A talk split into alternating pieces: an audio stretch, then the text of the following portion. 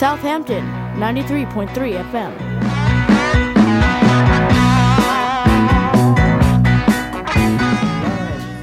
is all that I can give to you. Love is more than just a game for two. Two in love can make it.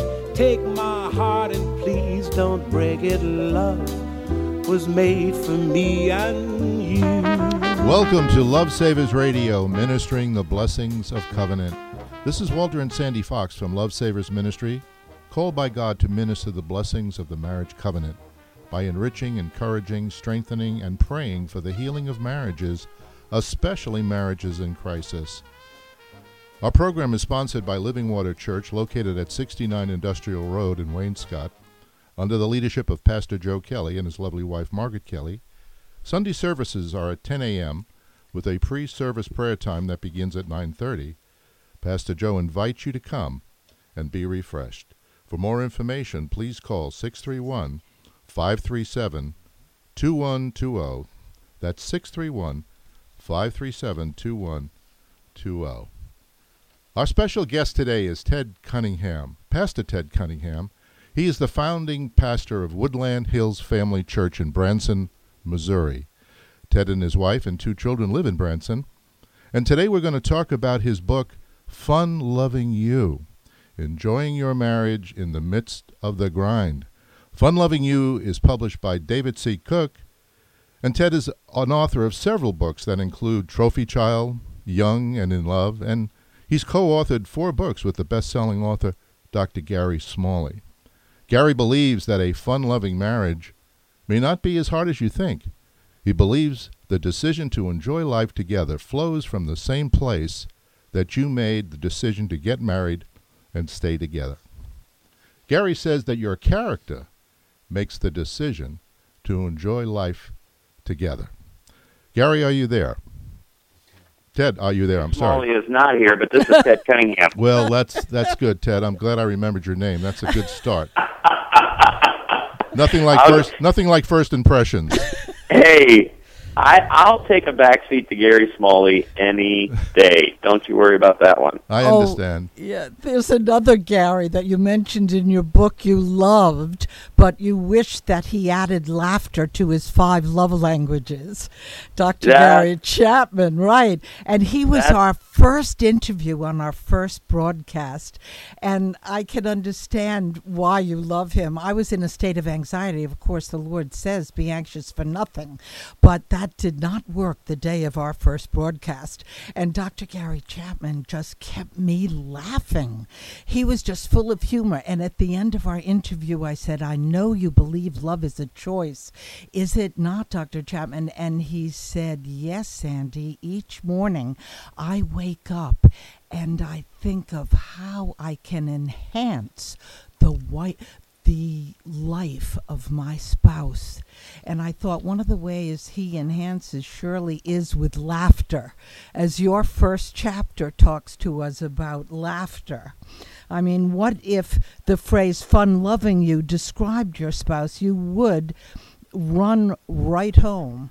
And laughter is so important. Walter, my husband, we pray together in the morning, each morning, and sometimes even before I sit down to pray, he has me rolling on the floor with belly laughs. I mean, he does Yeah. impersonations, he does imitations, he is such a quick wit, and it is so important for us to have that fun and laughter and enjoyment.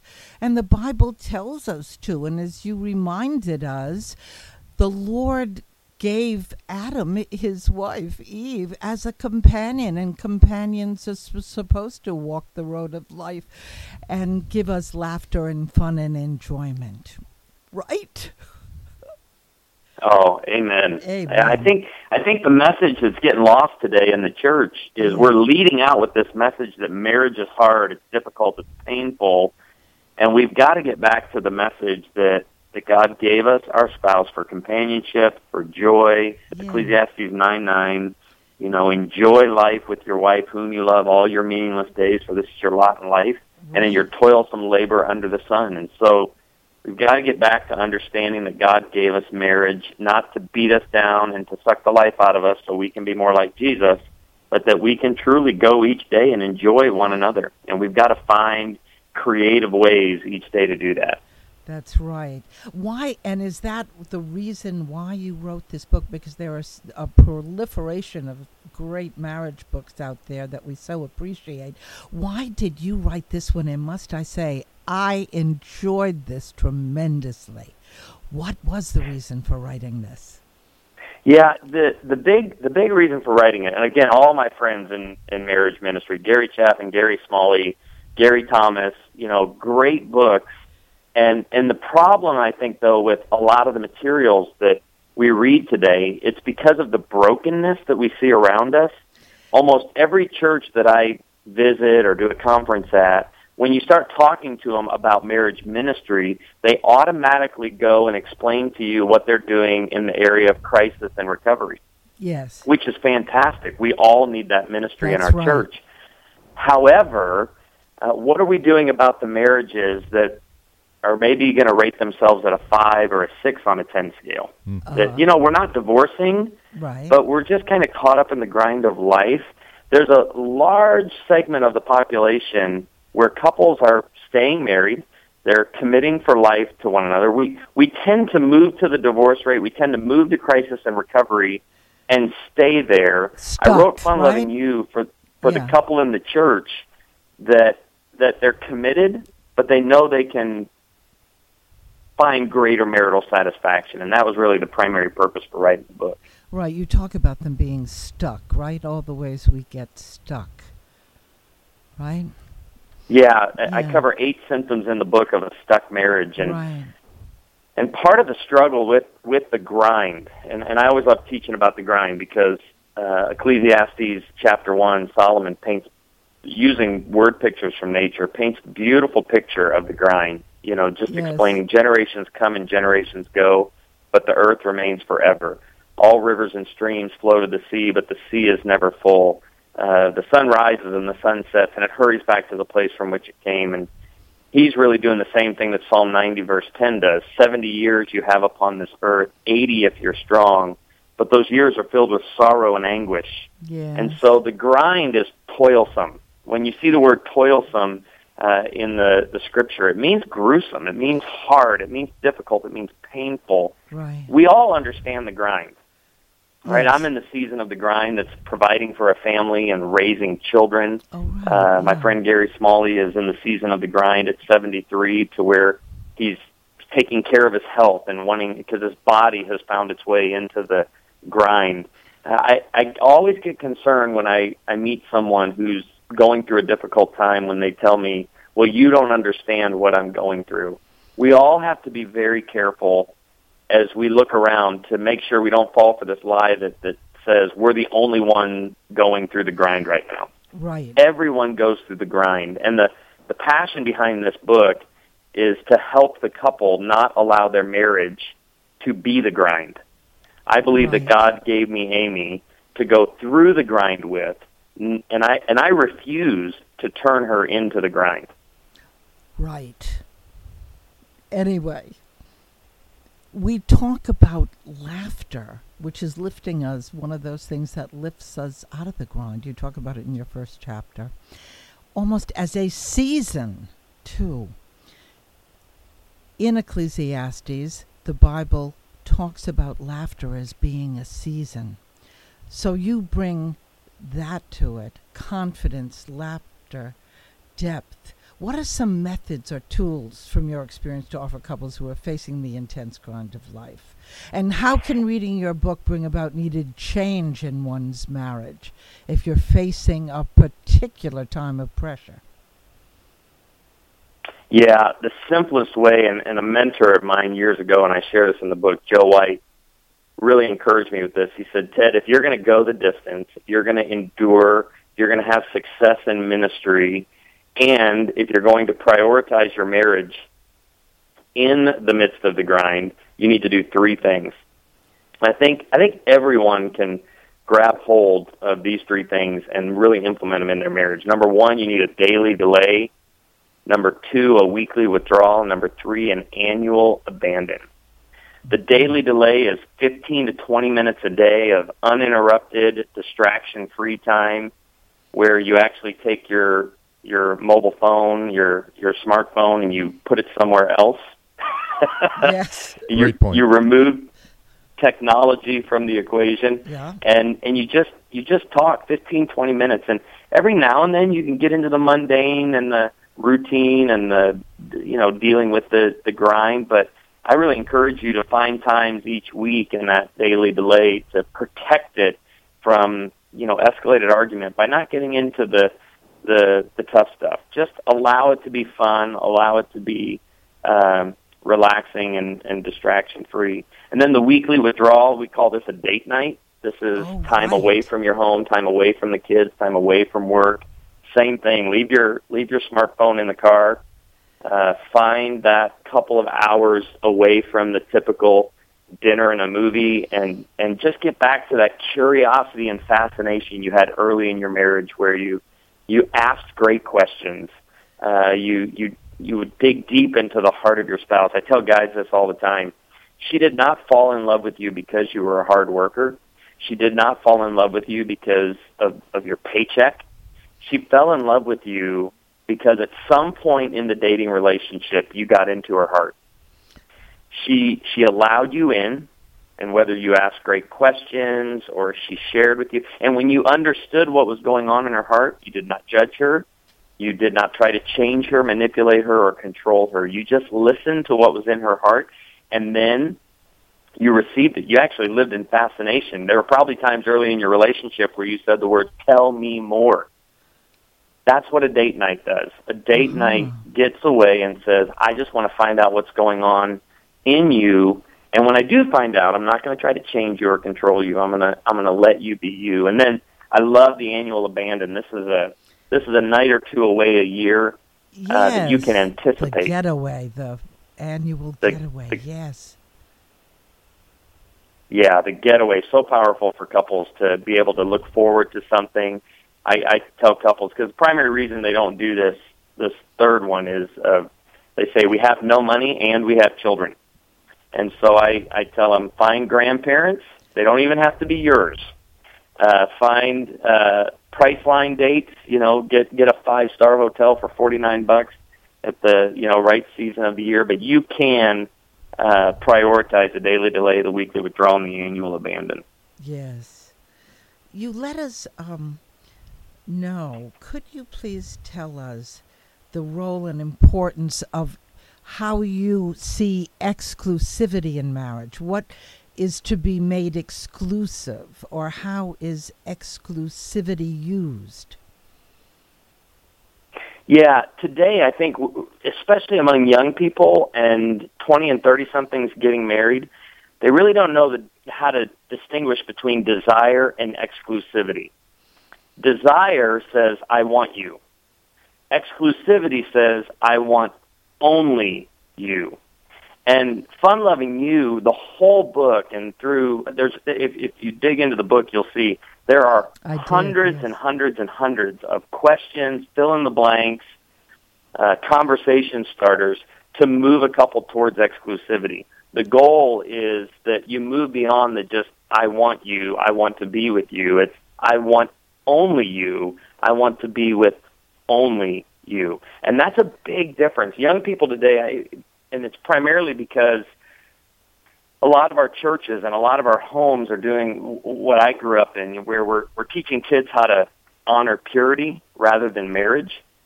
Hebrews thirteen four says marriage should be honored by all, and the marriage bed kept pure. Yes. You know, in the church I grew up in, very conservative church, we focused on the marriage bed kept pure part. We didn't put a lot of time and energy into the marriage should be honored by all.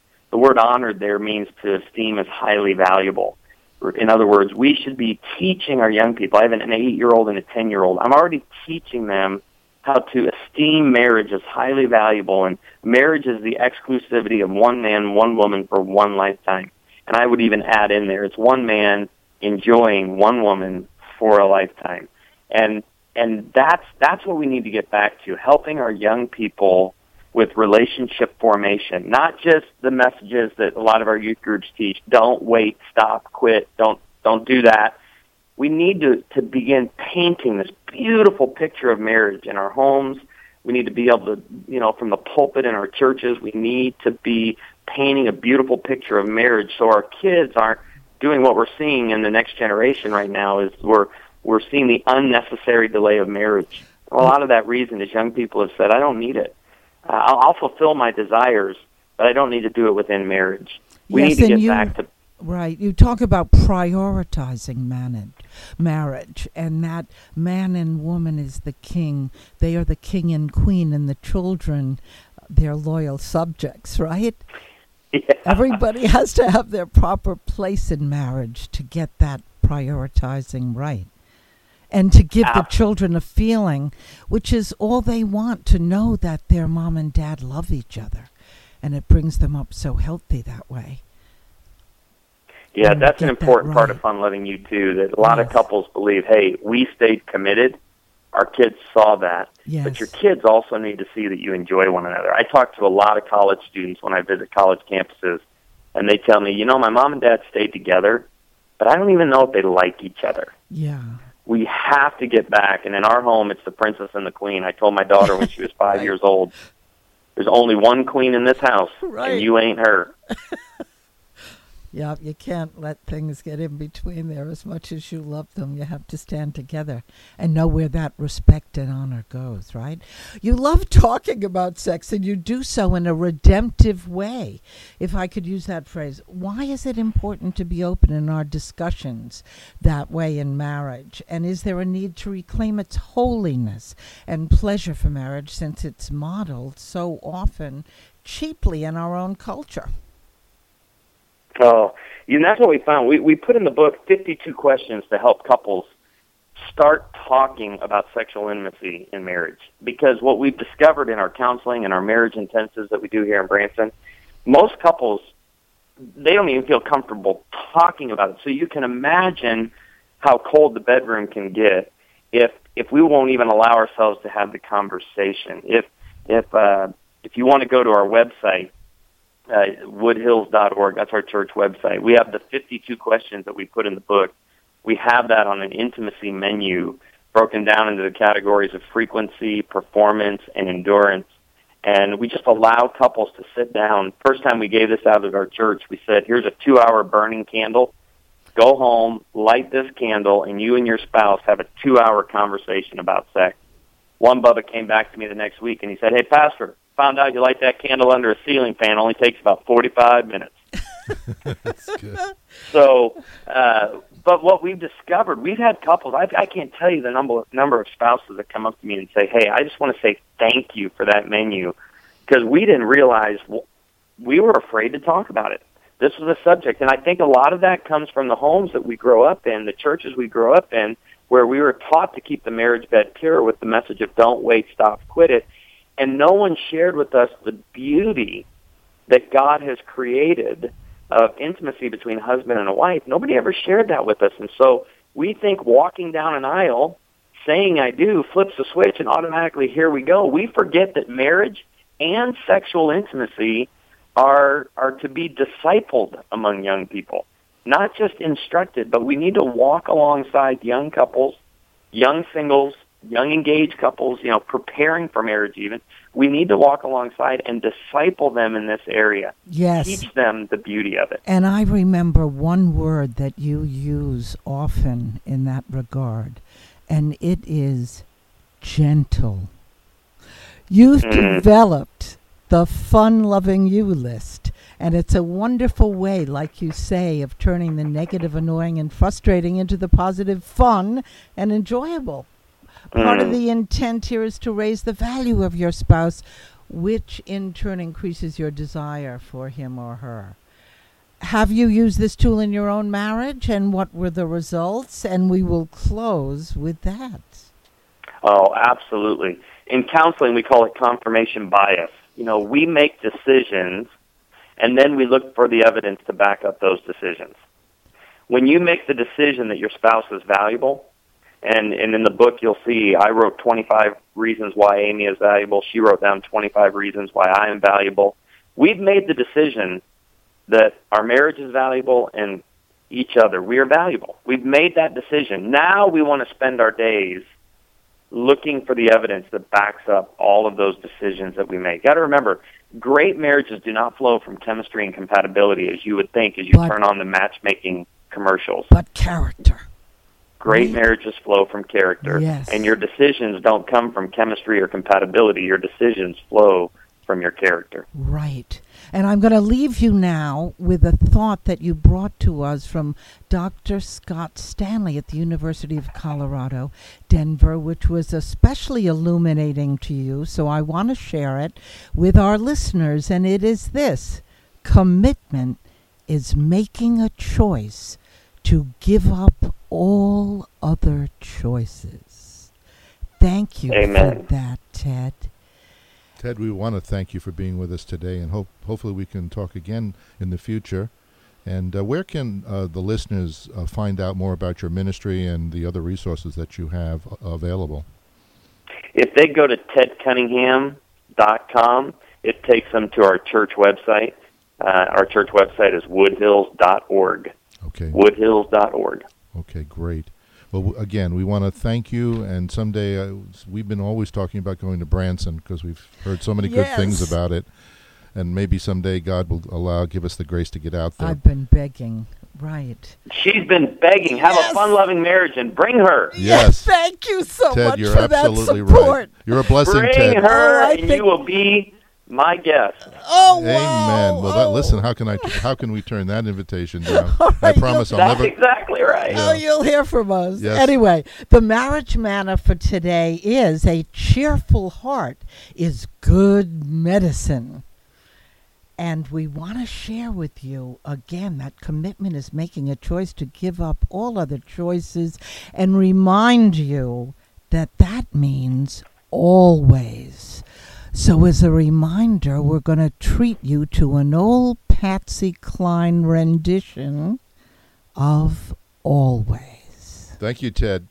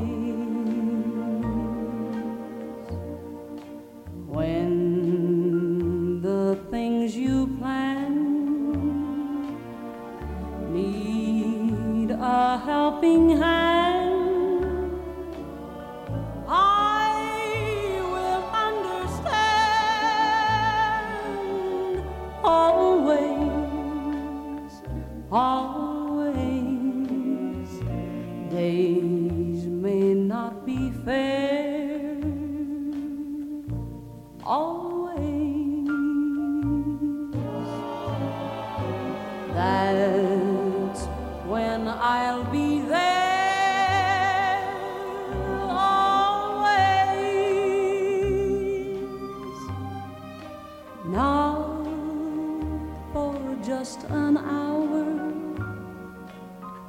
not for just a day, not for just a year but always. We want to thank you for listening to Love Savers Radio today, and we'll be back again next week at the same time. And if you have any questions or you want to email us, you can email us at lovesavers1 at AOL.com. Our website is www.lovesaversministry.com, and we're available to conduct Love Savers marriage seminars at your church. We're also available to talk to you for individual prayer time. You can call us at 917 804 5034. That's 917 804 5034. Until next time, God bless you. For just a year, but always